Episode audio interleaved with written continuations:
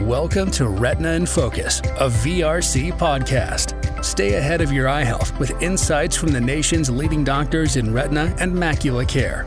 For more information, visit vrcny.com. We hope you enjoyed this episode. Welcome to a new episode of Retina in Focus, a VRC podcast. Uh, my name is Dr. Juan Romero, and I'm here with my partner, Dr. Jessica Lee. We are both retina specialists at Vita Retina Consultants of New York, which is part of Retina Consultants of America. Today's topic is diabetic retinopathy. is a very important topic. In fact, November has been declared the Diabetic Eye Disease Awareness Month. It affects up to 8 million people in the United States. And the occurrence is in about more than half of people diagnosed with diabetes and is the most preventable cause of blindness in adults in working age. Let's talk about the retina and diabetic retinopathy. So people might be wondering, what is the retina? So the retina is the most important part of the eye. It's, if you were to think about the eye like a camera, the retina is the film of the eye. So it's the nervous neuronal tissue that lines the back of the eye. And if you have diabetes, what happens is it can damage the small blood vessels in the retina and that can cause people to lose vision. And diabetic retinopathy is basically when diabetes affects the blood vessels of the eyes that can cause swelling and leakage and problems that can lead to vision loss. So Dr. Romero, do you want to tell us how do we check for diabetic retinopathy? It's very important to detect it early. So people with diabetic retinopathy can have symptoms such as blurry vision, floaters, shadows, even loss of vision. But you don't want to wait until you have a problem. You yeah. have to detect it early. Yeah. Cause, you know, plenty of people have diabetes and they think their vision is fine, that some people don't have any symptoms. And then by the time they come see us, when we do when we examine their eyes, we see a lot of diabetic eye changes. So even if people don't have symptoms, it's very important to get screens. Can you tell us who should get screened? Yes, absolutely. All diabetics are at risk of developing diabetic retinopathy diabetes type 1, diabetes type 2, gestational or pregnancy related diabetes, they're all at risk. So at least people have to have diabetes type 1 and 2. They have to have at least once a year uh, dilated eye exam. Dilated eye exam means uh, with dilation of the pupil so the retina specialist can look in the back of the eye. And more often, the exam has to be more often if the doctor detects any degree of retinopathy. But, uh, you know, not everybody gets diabetic retinopathy at the beginning of the diagnosis of diabetes. So let's talk about the risk factors for mm-hmm. diabetic retinopathy. So basically anyone that has diabetes can have diabetic retinopathy. People who are at the highest risk are people who've had it for a long time. So duration is very important depending on how well controlled or poorly controlled your diabetes is, it's also a risk factor. Anyone with high blood pressure, high cholesterol, pregnancy, these are all risk factors for people developing diabetic retinopathy. But the most important is the duration of how long you've had diabetes. Oftentimes when people are diagnosed though with diabetes, doesn't mean if you got diagnosed with diabetes last month, the diabetes started then. It's possible that you've had diabetes for longer than your actual diagnosis, we recommend that anybody who gets a diagnosis of diabetes comes in for an eye exam. And what's the difference between getting your eyes checked by a regular ophthalmologist versus a retina specialist? Can you tell us how that may be different? Yes. So when the patient comes to us, it's because they have been seen by a regular general eye doctor, an optometrist or an ophthalmologist, and they saw something in the back of the eye. They detected some kind of hemorrhages, or they notice some decreased vision with something that looks like there's some swelling in the back of the eye. When the patient comes for the first time, we take a complete history. We, as part of the exam, besides vision pressure and the exam of the front of the eye, we also put drops in the eye to dilate the pupil so we can have a full view of the back of the eye.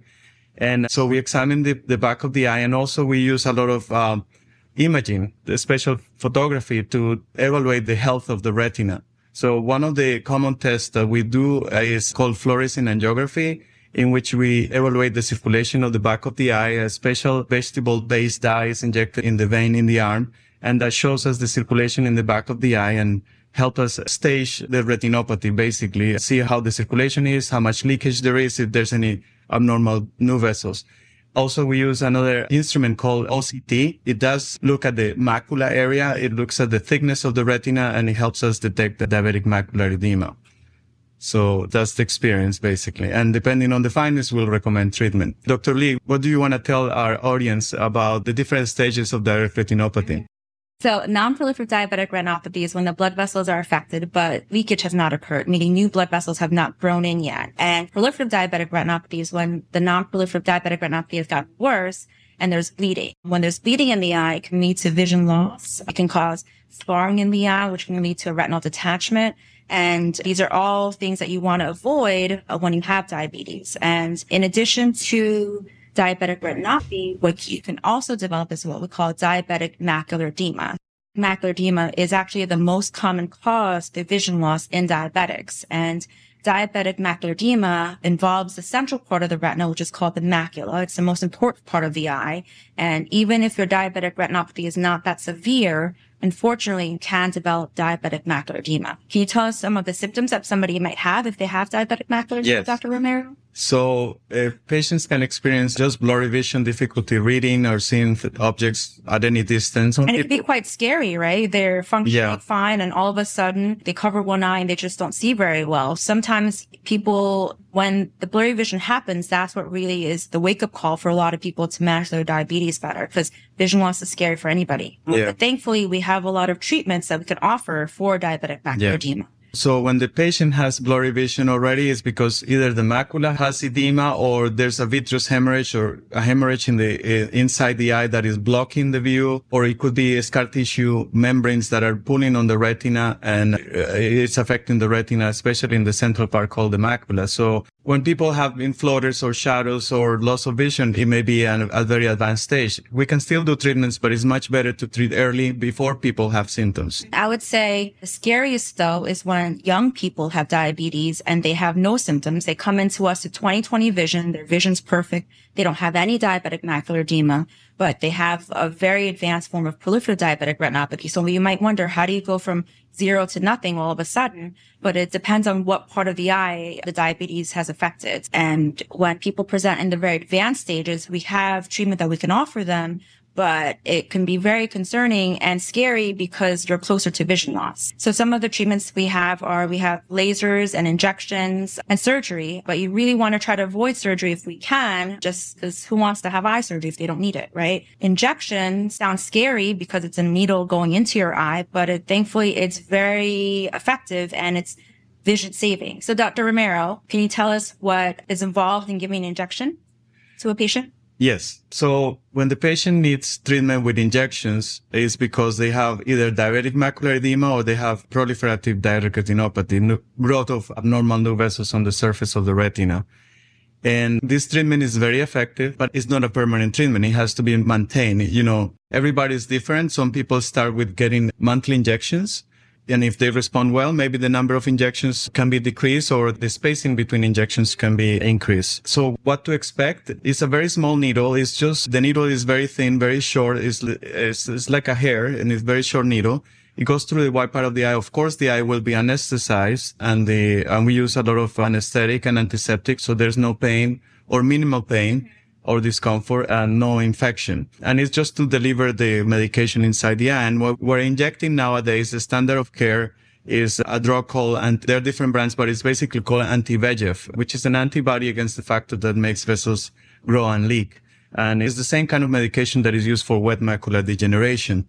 So it sounds scary, but once the patients start with the first treatments, they, they, they know it's not such a, a painful or traumatic experience, but it's very effective. So we use that a lot for diabetic macular edema. We used to use a lot of laser before these injections were av- available for diabetic macular edema, but the laser doesn't seem to be as effective. Only a small percentage of people with diabetic macular edema would benefit from laser perhaps only the ones that have a very localized area of swelling or edema before it reaches the center, no? So that's the standard of care for diabetic macular edema. Dr. Lee, now let's talk about the uh, treatment for proliferative diabetic retinopathy. For proliferative diabetic retinopathy, there's a combination of treatment that's needed often where we use injections, the same medication that's used to treat diabetic macular edema, the anti-VEGF injections. It's very effective against treating proliferative diabetic retinopathy as well. However, because proliferative diabetic retinopathy is a more advanced stage of diabetes, we oftentimes need to use laser to treat this problem also. So the benefit of laser, I say it's more permanent. I mean, once you get laser, you don't have to keep getting it again. Whereas with the medicine that we inject into the eye, because it only lasts for a certain amount of time, usually four to six weeks, the injections you have to continue to get until the disease quiets down. But with the laser, it's very effective in preventing blindness and vision loss from bleeding in the eye. To summarize, to treat diabetic macular edema, the mainstay of treatment are anti-VEGF injections and people do incredibly well. And for proliferative diabetic retinopathy, the two most effective treatments are combination of anti-VEGF injections as well as pan-retinal photocoagulation, which is the laser treatment that we offer. Very important note here is that no matter how severe your diabetic eye disease is, though we have lots of treatments for the eye, the most important thing that you can do to prevent disease progression is to make sure your diabetes is well controlled. Absolutely. Right? It's if you ask any doctor, any retina doctor who treats diabetic retinopathies, we ask them, what's the most important thing I can do? What's the best treatment? It's control your A1C, control your A1C, and control your A1C. Making sure your sugars are well controlled, making sure your high blood pressure, your high cholesterol is well controlled is really important because the high blood pressure, the high cholesterol, and the sugars can really damage your eyes. And smoking is also a risk factor to cause your diabetic retinopathy to get worse. Though we've talked about the treatments that we can offer as eye doctors, as retina specialists to the eye, again, we can't overemphasize enough that to avoid complications and to avoid progression of diabetic retinopathy, really controlling your sugars is the most important thing, which is really hard. We understand, but this is a problem that you really have to work closely with your internal medicine doctor, your primary care doctor, your endocrinologist, and checking those sugars is really important. I think Yes, that's I agree. the most important thing. And though we talk about how effective our treatments are, and they are, the best thing is to try to avoid to even get to this point. Yes. Some patients benefit also from weight loss Yeah. and uh, staying active. The more active, the more exercise Yeah. you do, the better the sugar Yeah. control. And weight loss, it sounds scary because people think I have to lose 20 pounds, 30 pounds, but even just five pounds, 10 pounds can make a dramatic change. And it's pretty amazing because as retina specialists, we take photos of the back of the eye and the retina is like the one place where you could actually see the nerve and your blood vessels. Like in any other part of the body, if you want to see something, you have to get a CAT scan, an MRI, but if you come into our office and we take pictures, it could be very eye opening to see exactly what the damage is. So people who haven't had their sugars poorly controlled, seeing problems in their eye is often the wake up call, right? Yes. So, and I've had patients, and I'm sure Dr. Romero has also, where they come in, their A1C is not the best, and they have high blood pressure that's not that well controlled, high cholesterol that could be a little bit better, but just with a few lifestyle modifications, it can make a dramatic difference. Yeah. I just want to come back to the treatment of proliferative Mm-hmm. retinopathy. The goal of the laser, I mentioned laser for diabetic macular edema, and that was a, a laser trying to cauterize the leaking vessels. The laser for proliferative diabetic retinopathy is more extensive Yeah. and more in the periphery. Yeah. And this kind of laser cauterizes the areas of poor circulation, the areas of retina that are not getting any blood supply in order to decrease the amount of vascular growth factor that is causing the proliferation of the new vessels. Yeah. So tell us more about complications about with proliferative diabetic retinopathy. So proliferative diabetic retinopathy is scary, unfortunately. It could really cause vision loss and permanent blindness. With treatment, we could avoid that, but what happens is proliferative means that new blood vessels are growing and it's almost like one drop of blood in the toilet bowl where it doesn't take much blood to really block your vision. So proliferative diabetic retinopathy can cause blood in the eye, which we hmm. call vitreous hemorrhage. And when blood develops, it can cause scar tissue to develop. And when scar tissue develops, it can cause a retinal detachment. And for these two issues, that's when people need surgery.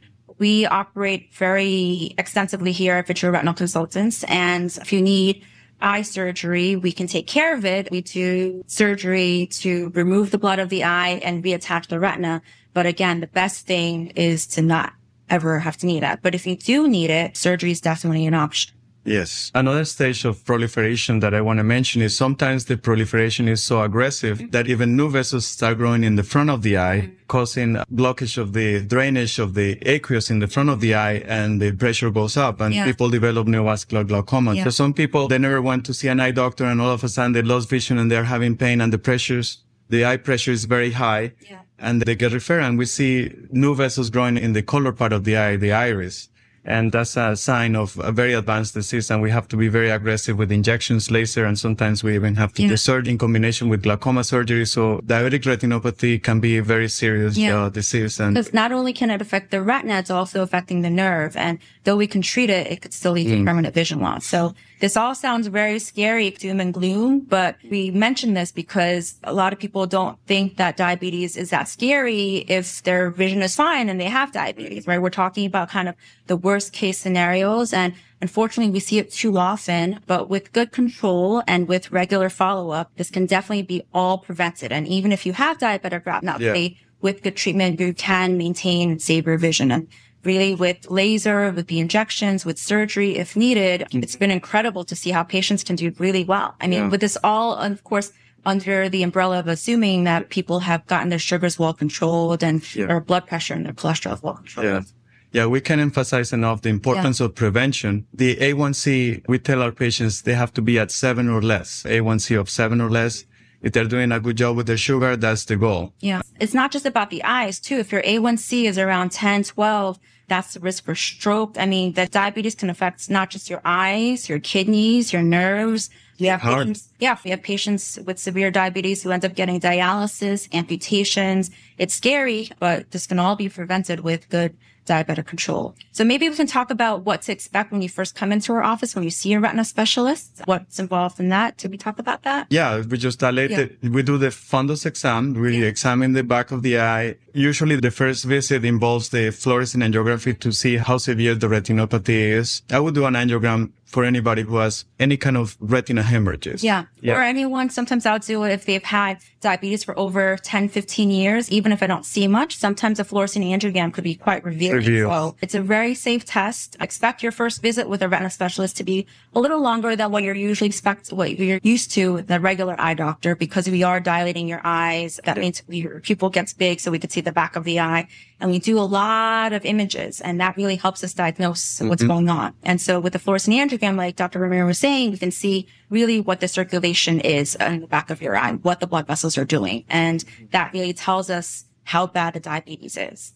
And on the OCT, we do the OCT. Um, and then we decide uh, if the retinopathy is mild, if it's non-proliferative and it's mild, we decide if we need to see the patient every, come back in three months, six months. Depends on whether there's the, the diabetic macular edema. If it's very mild away from the center, sometimes we watch and we tell the patients to lower the A1C. Sometimes we need to start treatment either with focal laser or uh, intravitreal injections. And so the interval of visits depends on the stage of the disease, basically. But there's been tremendous advances in therapy these days. So early detection, number one. Number two, early treatment. You don't want to wait until you, you are at the end stage, advanced disease proliferation and needing surgery to treat it if the proliferation just started, if the diabetic macular edema just started, there's a much better treatment response if you treat early, like any other disease in the body. It's very important to come early and be treated. And in fact, with injections, we have noticed in our patients and also the studies have, have shown that by doing the injections in the eye, let's say we were treating moderate to severe diabetic, uh, non-proliferative direct retinopathy, with diabetic macular edema, we're doing the injections. So we're seeing regression of the stage of the retinopathy. We see less hemorrhages. We see the, yeah. a retina that looks healthier. And there's uh, new therapies in the pipeline. Right now, the injections are monthly, then every two months, depending on the patient but there are some therapies that are promising that may be longer lasting. So patients may need treatment less often. Any other advances that come to your mind? There have been three mainstay injections for the longest time. And a few years ago, there was a fourth one that was added on into their armamentarium of anti-VEGF injections. And most recently, there's a new one that's been available that has been shown to be very effective as well. So thankfully in our offices, we're also part of a lot of clinical trials and that's really where advancements happen.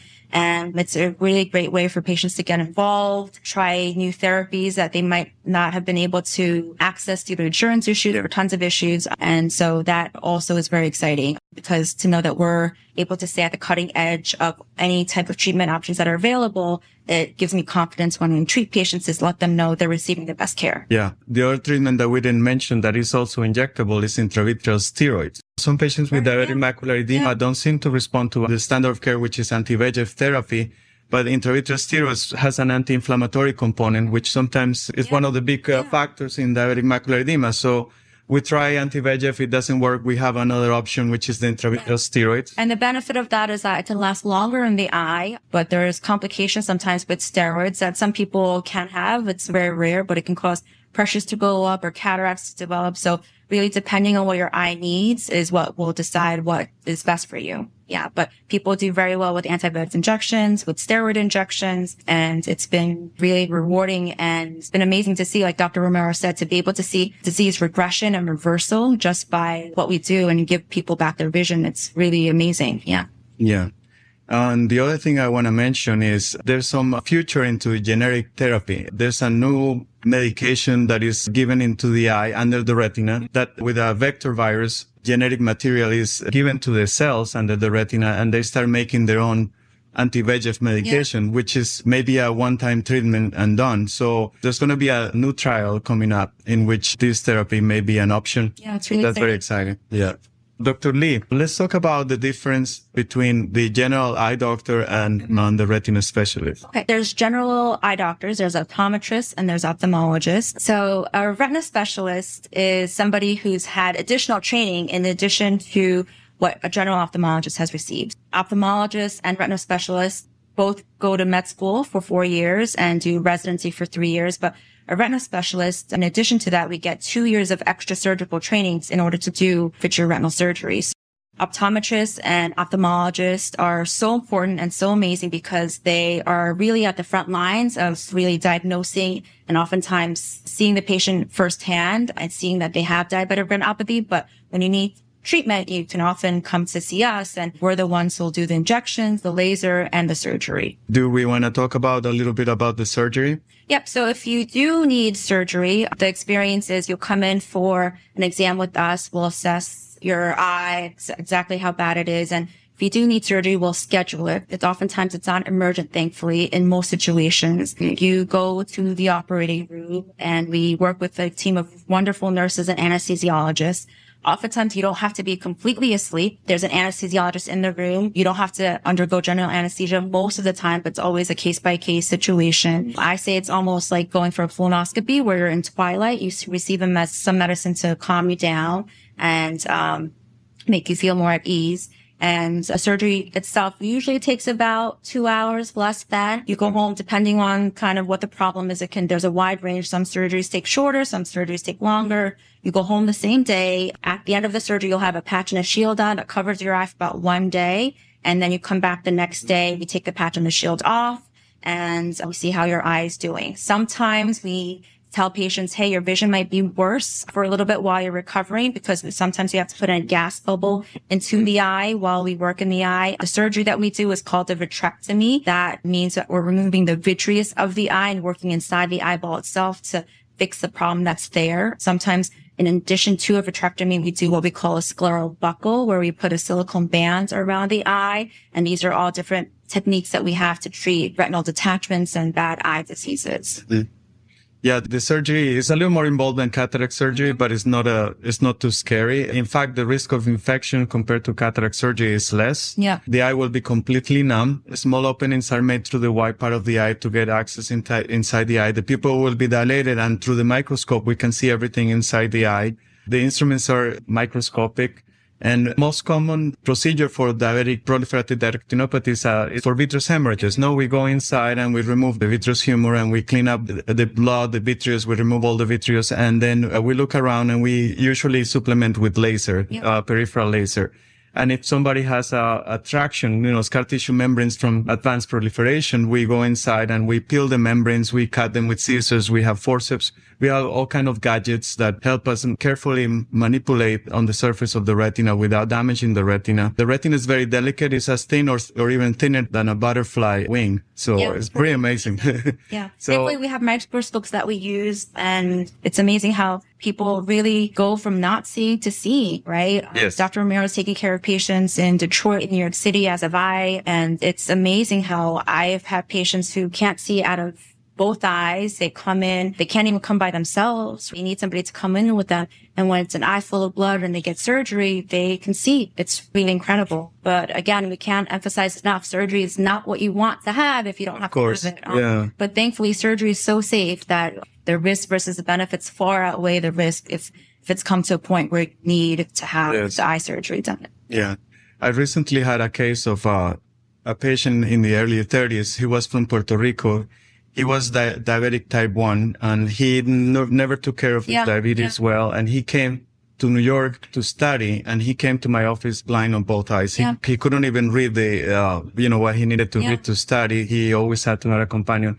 He had both eyes with vitreous hemorrhage and tractional retinal detachments. I did surgery in both eyes. Unfortunately, he recovered vision in both eyes enough to read. Um, and he's back to his study. He went back to Puerto Rico. So Yeah. I'm very, it's very satisfying when these patients do well. incredible. And it's like that patient profile of the young person with type 1 or type 2 diabetes, this working class group of people who are affected by diabetes. It's so unfortunate because to come to the eye doctor, it's not easy. You have to take a day off of work and if you go see your endocrinologist and it's, it's difficult, but without good control, it could so scarily lead to vision loss. And, but thankfully we have amazing things that we can do to provide somebody with their vision back. Yeah, but I would say that patient profile of the young person with diabetes and life get just too busy. And then boom, one day there's in a situation where they don't see, but we want to try to do everything we can to prevent to getting it to that point. But thankfully with lasers, injections and surgery, a lot of people can recover their vision back. Okay, it's been a pleasure Yeah, uh, being with you, Dr. Yeah, Lee. likewise. It's such an interesting topic. I hope this was very informative for the audience of this podcast. And we hope that this kind of podcast can be helpful to our patient population. And it's been a pleasure being with you today. And we'll see you in the next episode. We thank you for your attention and your time. Thank you.